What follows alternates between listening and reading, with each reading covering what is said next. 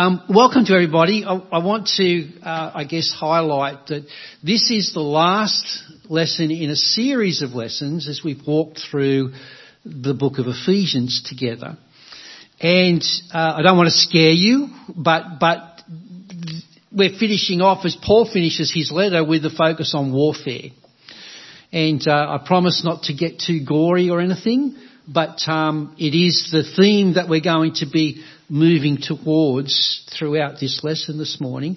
But because it's the last of our um, consideration, if you will, of Paul's letter to the church at Ephesus, I want to just take a moment and make a few connections. Paul, you remember, as he describes himself, a prisoner of the Lord Jesus Christ.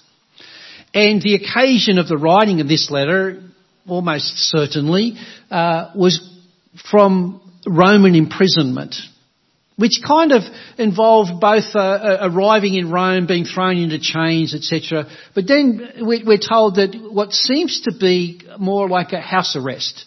After a while, the Roman guards relaxed, and, and Jesus, uh, rather Paul, was allowed more freedom, even to receive uh, um, guests, even to receive uh, fellow workers, etc.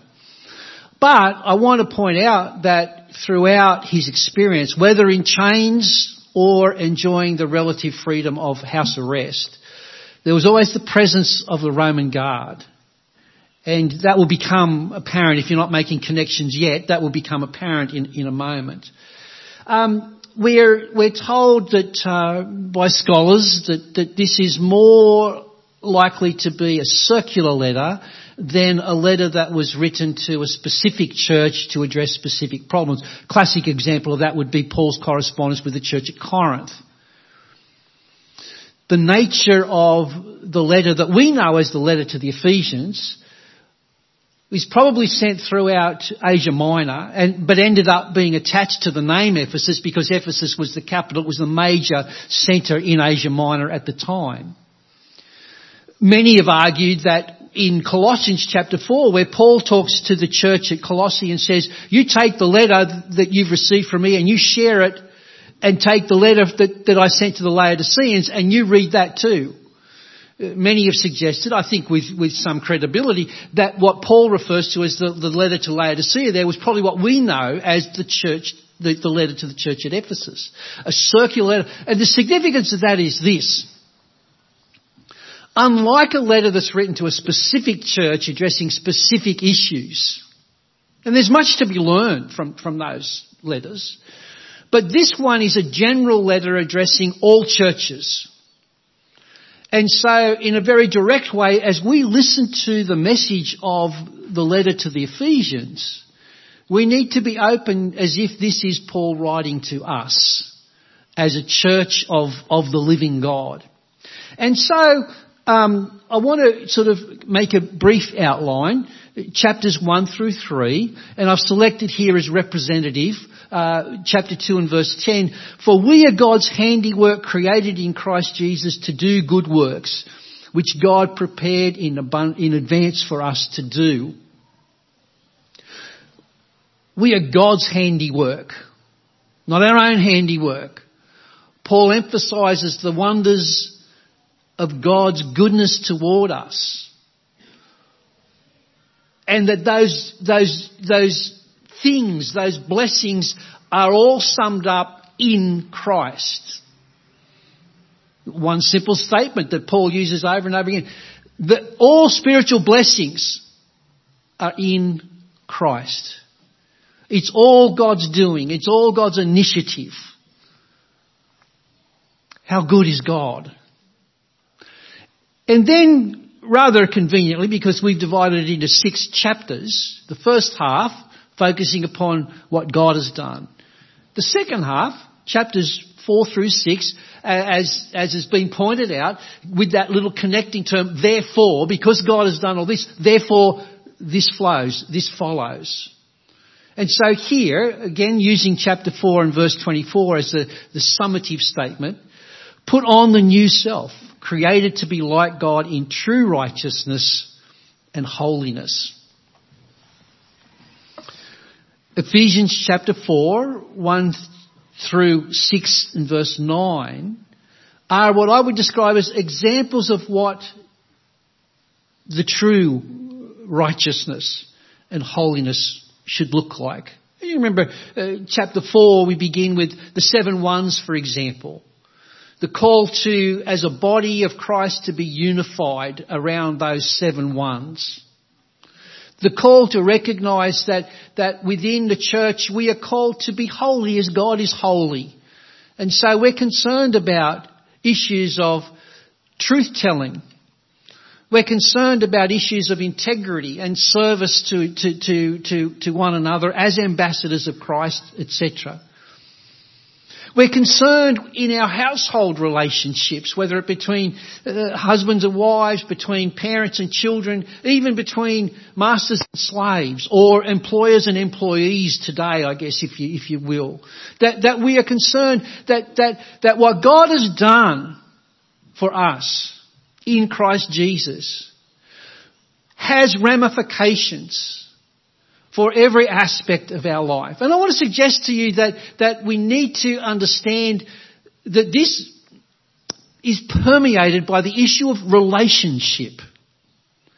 Every conceivable relationship that we have is affected by our relationship with God, which is based upon what God has accomplished for us in and through Christ. And now, which is going to be the focus of our lesson this morning, in the latter part of chapter 6, Paul goes on to tell us the how. It's all very well to have a clear picture of the what. This is what it ought to look like. And that's necessary. To have a picture of the goal towards which we are working. To have a clear image of where we're going.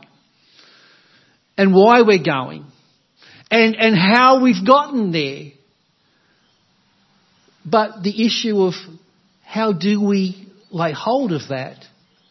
How do we bridge that gap from where we are to where we want to be, where we ought to be? And that's going to be the focus of this lesson today.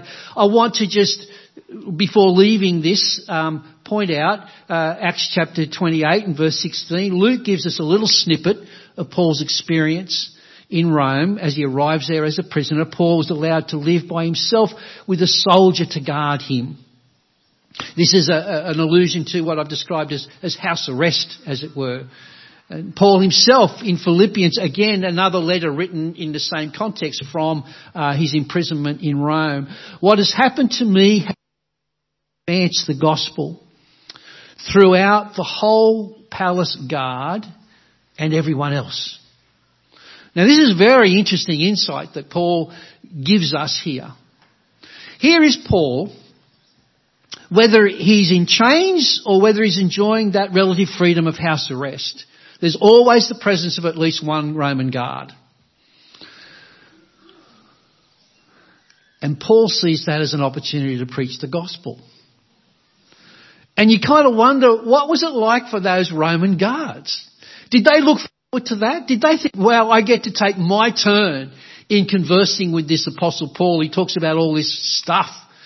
Some might think it's pretty weird stuff. Some might think this is wonderful stuff, life-changing stuff. Others might think, oh man, I've got to go and listen to this guy yabba yabba yabba again. Regardless of what their attitudes might have been, Paul grasped this. He saw it as an opportunity to further the gospel. Picture that in mind as the context from which Paul is writing these words. Now, I warned you about the warfare thing, and I, and I want to, um, I guess, take a moment to highlight what it's not. Christianity, particularly, become associated with violence, warfare, warmongering.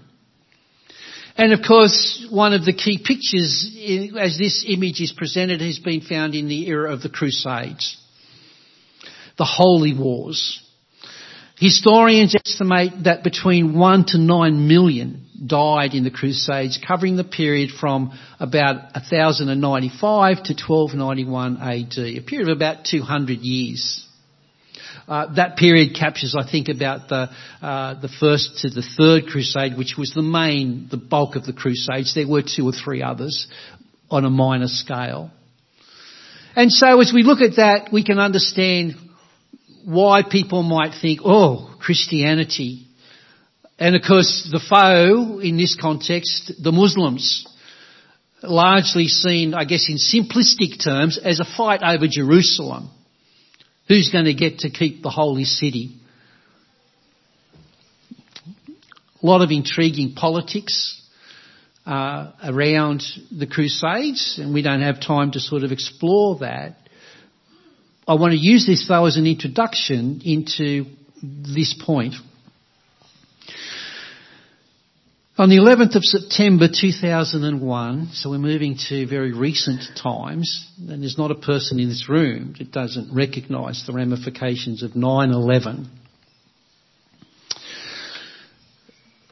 Religious terrorism struck into the heart and the consciousness of the Western world. And out of that has flowed the idea that yes, religion is the problem with the world.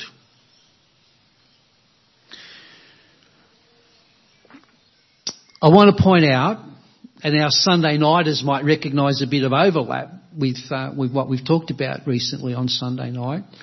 Even if the recent claims by people like Sam Harris, who wrote a book called The End of Faith, Religion, Terror and the Future of Reason, uh, notice the dates here, 2004, and uh, Hitchens's uh, God is Not Great book in 2007. This is off the back of 9-11, events that occurred in 2001. The claim that religion is the greatest source of violence in history were true. Even if that claim were true, it would not undermine the integrity of Jesus or Christianity. It would simply highlight the hypocrisy of anyone who promotes and or practices violence in the name of the Christ who explicitly teaches the disciples to love their neighbours, even their enemies. And I want to, I want to emphasize that. To whatever degree people may, in the name of Christianity, and I'm speaking specifically of Christianity here, promote violence of any level, any scale, they are not representing Jesus Christ. What they are betraying is their hypocrisy, or at the very least their total misunderstanding of Messiah and his teaching. I notice here that Mahatma Gandhi and Gandhi, of course, is, is, is, is probably still well known to us today because of his activism in bringing independence for the nation of India, delivering them from British rule. It is a first class human tragedy that people of the earth who claim to believe in the message of Jesus, whom they describe as the Prince of Peace, show little of that belief in actual practice. That is a fair criticism. And we need to feel the sting of that. And we need to recognise that that must not be us. We can't control what happens out there, but we can responsibility for what happens here in our midst as a family of God. And that we can resolve to say we will not be hypocrites. We will not betray the teaching of Christ and pursue some other agenda and use Him as an excuse. We will act with integrity and humility in expressing our true allegiance to Christ by pursuing His teaching by being salt and light in the world.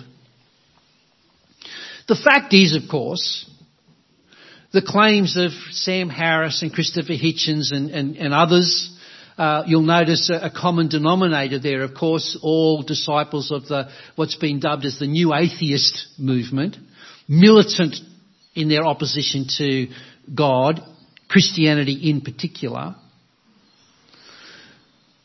The reality is, despite their claims, is that religion has not caused more bloodshed than anything else in history. And just one line of evidence to support that statement.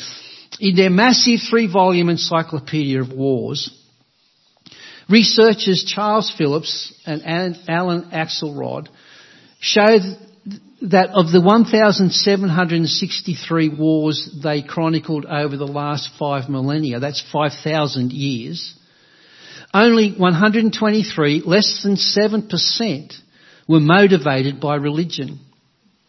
And religion, of course, played no part in the two greatest bloodbaths in recent history, World War I with 16.5 million dead and World War II with 60 to 80 million perishing. Further, according to the Guinness Book of World Records, 66 million were killed by Lenin, Stalin and Khrushchev of communist Russia. Between 32 million and 62 million were killed in China under communist regimes since 1949. And a third of the 8 million Khmers, 2.7 million people, were killed between 1975 and 1979 under the communist Khmer Rouge. All I want to point out is that expressions of communism which of course is built upon the foundation of atheism, have killed many, many more people in recent history than Christianity or I would gather that any other religion. Very often these urban myths get momentum and are perpetuated, but when you step back and consider the facts, the story often is quite, is quite different. But that's not the kind of warfare I want to talk about this morning. According to Paul, we are engaged in a war. An ancient war that reached its climax in the incarnation and crucifixion of Christ. A war which is now won, even though fierce battles and skirmishes continue. So we read in Ephesians chapter 6 and verse 12, our struggle is not against flesh and blood, but against the rulers, against the authorities, against the powers of this dark world, and against the spiritual forces of evil in the heavenly realms. Now, I have a confession to make. As a critic of all of those online streaming stuff, and wife, I'll, I'll, I'll bring you in on it too. Donette and I have become tragic devotees of Stranger Things. Some of you might be sitting there thinking, well, what's Stranger Things? Well, don't go there. Don't go there unless you're prepared to give up the next couple of weeks of your evenings slogging through, what was it, season four, eagerly waiting for season five. There's something, there's something addictive about the story. The the upside down, the other world.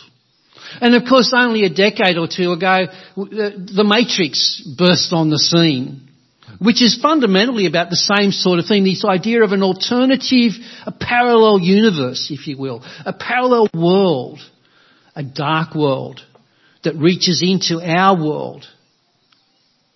And I want to suggest to you that this is an example of an intuition of the reality of our world, the real world, not just the world of fiction, not just the world of imagination. Many philosophers would argue it's impossible to imagine something that's, that's, that's entirely new. The best we can do is to, is to take things we know and combine them in novel ways but to invent something that doesn't exist, that's beyond our experience, is beyond our capacity. And I want to suggest that there's probably a lot of truth in that. That these stories, even if we go back to the ancient myths of, say, the Greeks and the Greek gods, the pantheons, etc., that there is some intuitive awareness in humanity of a dark side And as Christians, I want to suggest to you, we ought not to be surprised about this. In Genesis 3, we're confronted with this phenomenon of talking serpents on a mountaintop garden. I mean, there's something strange about that. There is something supernatural about that, something beyond the natural world. A classic example, 2 Kings chapter 6 tells a narrative, uh, Elisha and his servant, the Assyrians are there, Syrians I think, sorry, and, and, and, and, and Elisha's servant panics. Don't be afraid, the prophet answers. Those who are with us are more than those who are with them. What do you mean those who are with us? It's just you and I, Elisha, and it's all of them. No. Elisha prayed, open his eyes, Lord, so that he may see. And then the Lord opened the servant's eyes and he looked and saw the hills of horses and chariots of fire all around Elisha. That alternative reality was present there. Hidden, hidden from human eyes. But the reality was there.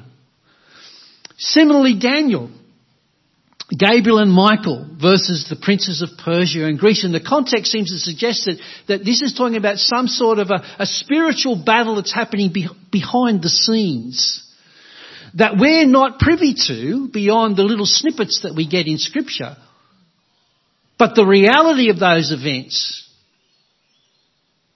these things are happening and these things reach into our world and impact us here. The classic example, Mark chapter 3, the teaching, teachers of the law who came down from Jerusalem said, speaking of Jesus, he is possessed by Beelzebub, by the prince of demons he is driving out demons.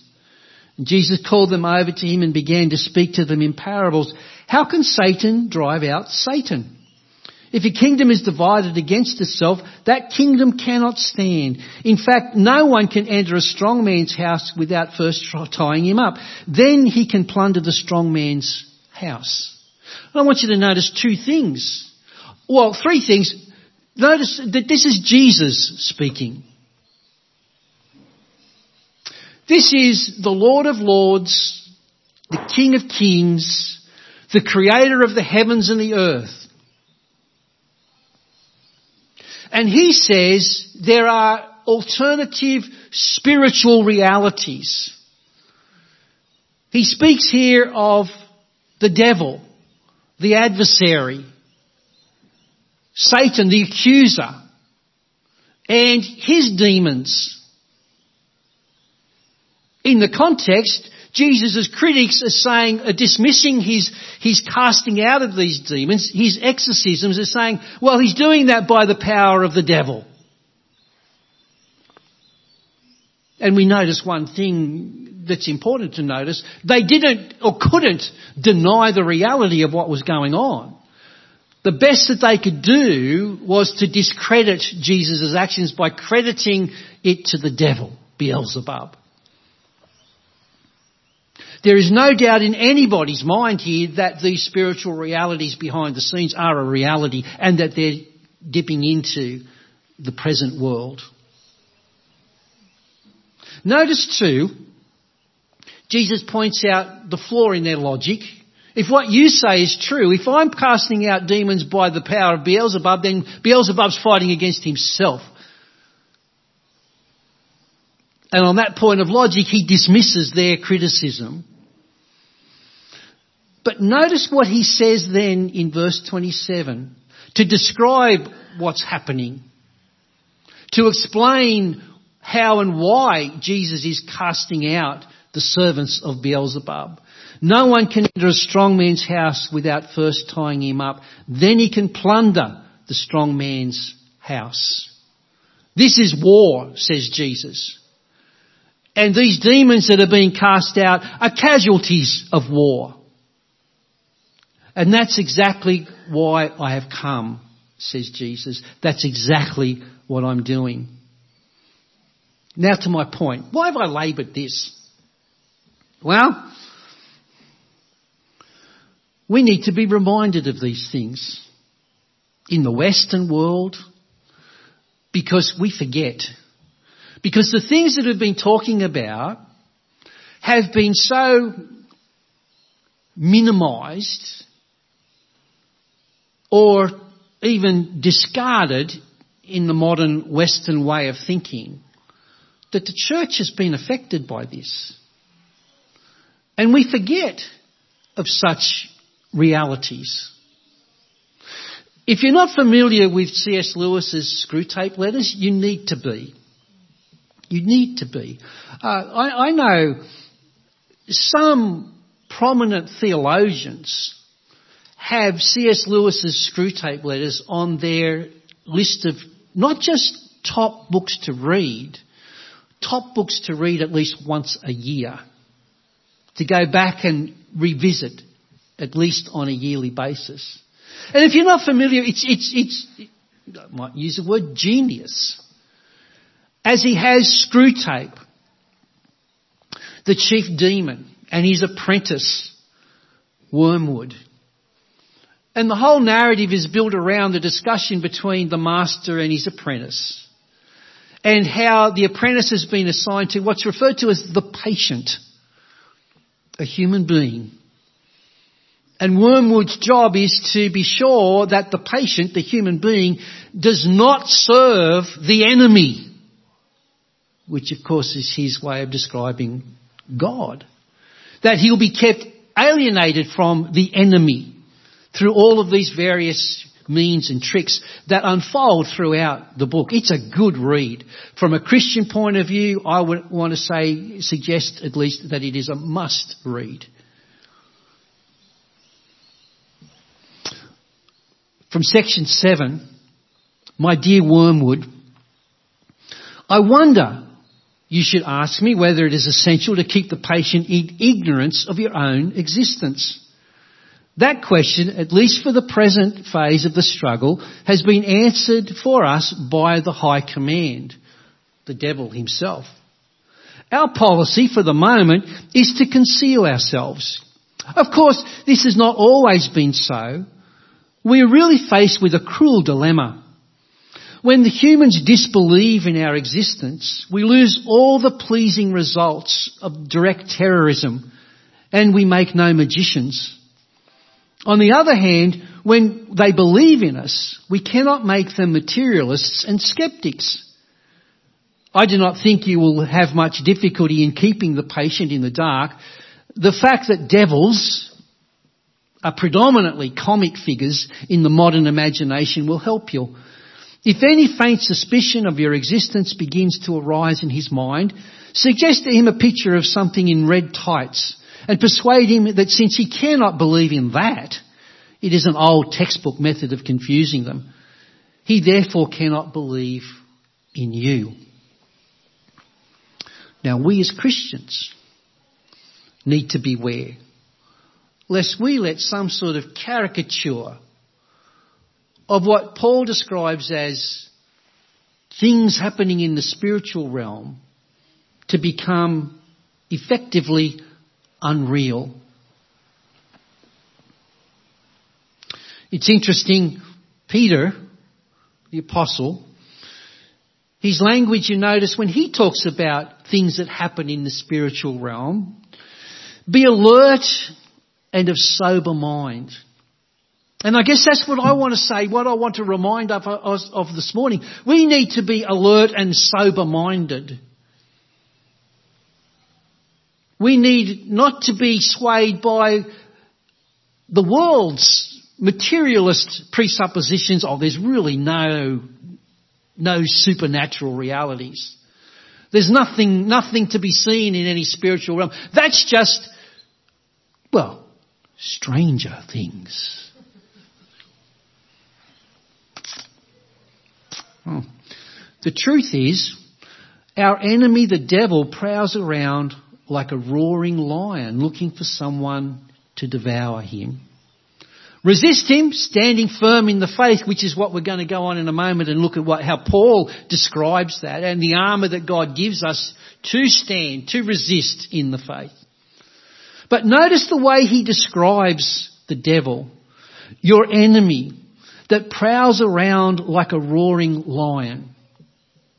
Now, less entertaining than things like Stranger Things are the sort of documentaries that you see. Things like African wildlife and stuff. And we sort of, everybody's seen it, I'm sure. And you, and you sort of, the cameraman probably with like strong lenses from a from a safe distance, looking at a, at a, at a, at a, a pride of lions on the prowl. Careful to stay upwind so that so that then the scent, their prey doesn't catch a whiff of their scent. Stealthily moving through the grasses until they can get so close within jumping range. And you know what? Rather inconveniently, the lion doesn't start roaring when it's a hundred metres away, so we, we have time to run away. The lion waits until he's right there. He can almost taste the prey. And then he roars like a lion and the prey is frozen with fear. And precisely at that point, it's too late. You're a goner. That's Peter's point. Be alert and be sober. Lest the enemy gets so close that the last thing you remember is the roar of the lion as he pounces. Finally, be strong in the Lord and in His mighty power. Put on the full armour of God so that you can take your stand against the devil's schemes. For our struggle is not against flesh and blood, but against the rulers, against the authorities, against the powers of this dark world, and against the spiritual forces of evil in the heavenly realms. Therefore put on the full armour of God so that when the day of evil comes, you may be able to stand your ground. And after you have done everything to stand, stand firm, therefore. Be strong in the Lord.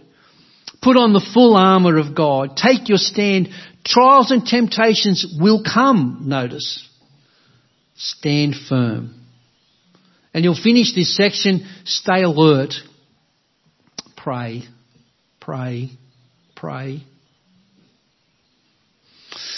I'm sure everybody is familiar with the Roman soldier and his armour. As the apostle Paul again remember in his imprisonment in Rome, whether in chains or later under house arrest, always surrounded by Roman guards. This was front of mind for him. Stand firm then with the belt of truth buckled around your waist, with the breastplate of righteousness in place, with your feet fitted with the readiness that comes from the gospel of peace. In addition to all this, take up the shield of faith with which you can extinguish all the flaming arrows of the evil one.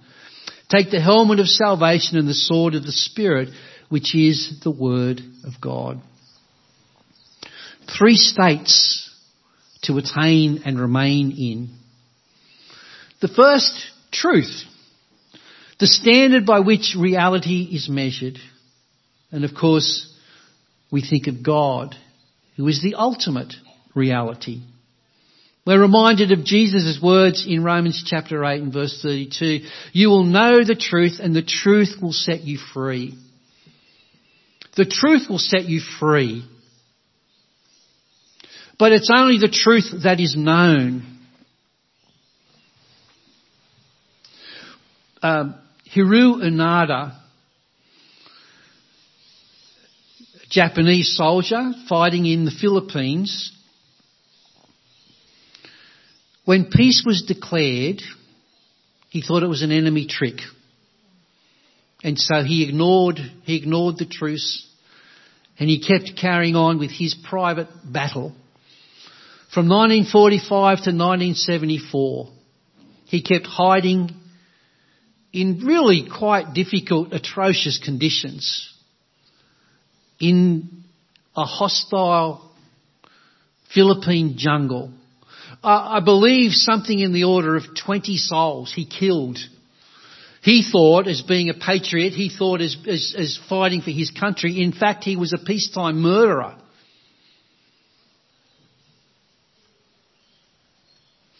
He didn't know the truth. Sometime later, a hero, a Japanese hero goes and he's flown into the jungle to call Hiroo out. Hiroo, lay down your arms. The war is over. It's been over for 20 years. Come out. Come out. He was held captive by his ignorance or his rejection of the truth. Once he accepted the truth, my understanding is he, he was flown back home to Japan, he was forgiven, and he was received with a hero's welcome. But he could have been enjoying the peace and prosperity of post World War II Japan for 20 years. Had he only accepted the truth. The breastplate of righteousness, living the truth, pursuing God's way of holiness and love. Feet fitted with the readiness that comes from the gospel of peace. It's interesting. The shoes of soldiers, the Roman soldiers, they were cutting edge in terms of technology. You might think, well, how could, how, you know, I guess we think of Nike and whatnot. We can understand the technology of, of the importance of having good shoes. Helps you jump a bit higher, Isaac, as you leap for those slam dunks. Those of us that are less coordinated and shorter can only dream of that sort of thing. The technology of Roman sandals that was issued to the soldiers was very significant. Tough leather, tough leather, that they could traverse all sorts of terrain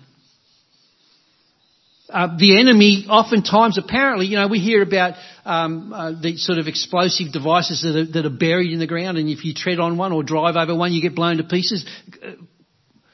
Well, in these times, they used to put sharpened sticks in the ground.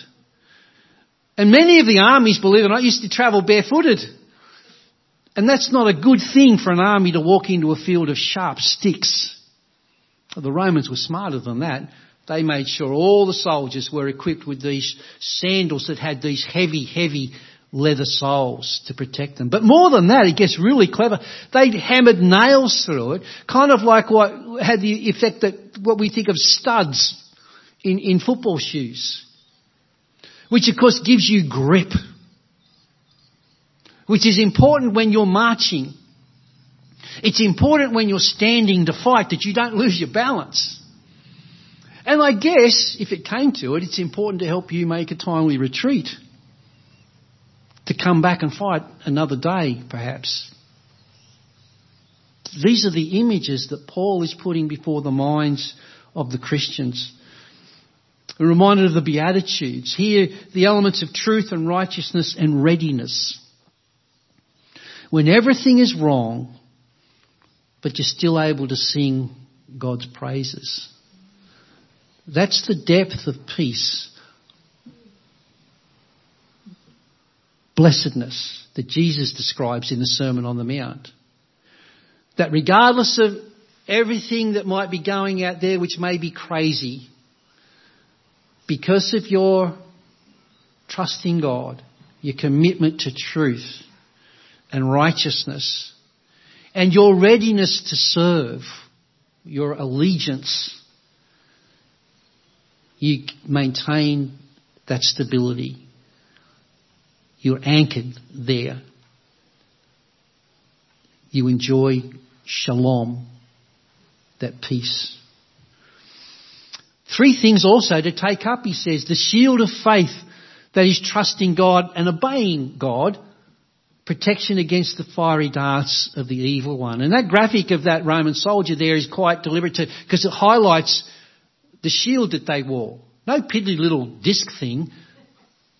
It was, it was big.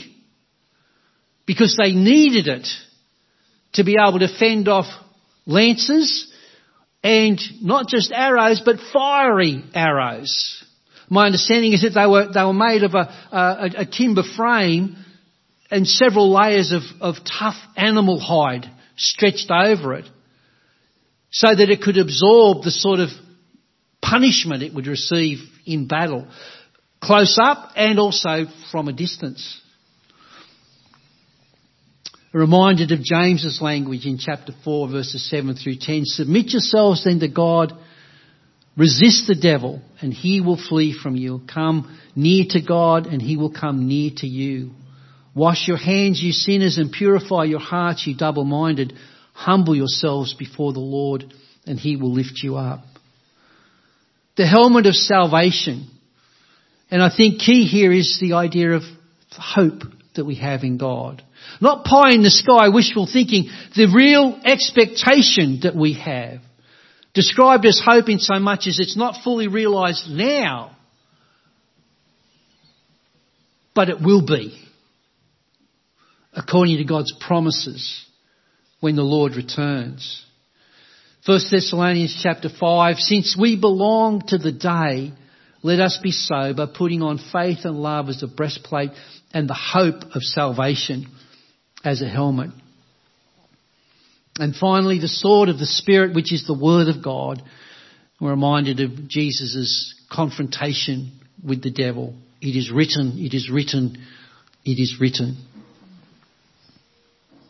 And of course, no doubt you've often heard it pointed out, this is the only offensive weapon that's provided. The rest is armour. The armour that God provides that we are to take up, take up the whole armour of God. God provides for us the means by which we can be ready for the battle. But it's not the sort of battle that we witnessed in the Crusades. It's the sort of battle that equips us to deal with the spiritual enemy, the unseen world. The Word of God is the only weapon that we need. Now, question. How do you see yourself? How do you see yourself? Karen Matthews, soldier of Christ. Yeah, it looks good, doesn't it? It looks, it looks good. Mitchell Tanner, soldier of Christ. And of course, I mean, we don't have the capacity to run through everybody. Karen and Mitch are representative but each one of us could picture ourselves in those images as soldiers of Christ. And so Paul concludes, pray in the Spirit on all occasions with all kinds of prayers and requests with this in mind. Be alert and always keep on praying for all the Lord's people. Pray also for me that whenever I speak, words may be given me so that I will fearlessly make known the mystery of the gospel for which I am an ambassador in chains Pray that I may declare it fearlessly as I should. Tychicus, the dear brother and faithful servant in the Lord, will tell you everything. Tychicus probably the one who's delivering, the messenger who's running around delivering the letter. So that you also may know that I, how I am and what I am doing. I'm sending him to you for this very purpose, that you may know how we are and that he may encourage you. Peace to the brothers and sisters and love with faith from God the Father and the Lord Jesus Christ. Grace to all who love our Lord Jesus Christ with an undying love. Be alert and always keep on praying for all the Lord's people. Prayer. I heard a recent definition that I think is really important. Earthly permission for heavenly intervention. You know, oftentimes we've talked about how our response to God, our obedience to God, it is effective. Precisely because in our obedience, in our surrender to God, in our submission to the Spirit of God, we are allowing God to work upon us. Um, cooperation, if you will, synergy, if you will. God is not coercive. He doesn't force himself. He eagerly waits and even hopes that we will turn to him and invite him. And oh, he's eager to accept that invitation, but he will not act without that invitation. It's precisely the same principle with prayer. When we pray to God, we are giving earthly permission for heavenly intervention. And Paul emphasizes this, and we need to hear the emphasis, and we need to rise above the, yeah, yeah, yeah, uh, uh, prayer will take priority sometime. It's precisely, I would argue, because we become seduced by the Western world's materialism that we, we come to doubt the reality of spiritual things. What good does prayer do, for goodness sake? Increasingly, if you listen, increasingly you will hear that criticism. Our prayers to God. Oh, don't bother us with prayers, do something! Well, I want to tell you, by all means, act. But let your actions be bathed in prayer. Prayer to our Heavenly Father in the heavenlies, in that spiritual realm. We can do that with confidence because that's real. Finally, You'll notice Paul's emphasis again and again in his letters, and so it is here as he concludes his letter to the Ephesians, probably to the Laodiceans, and probably any number of other churches, at least in Asia Minor. We're all in this together. Notice how these Roman soldiers are arrayed, fully armoured, as Paul describes, but gathered together in community. And notice as each one has the other's back. That's a wonderful image of the church. And that's the image I want to suggest to you that Paul chooses to conclude his letter to the Ephesians. His letter to us as a church of God.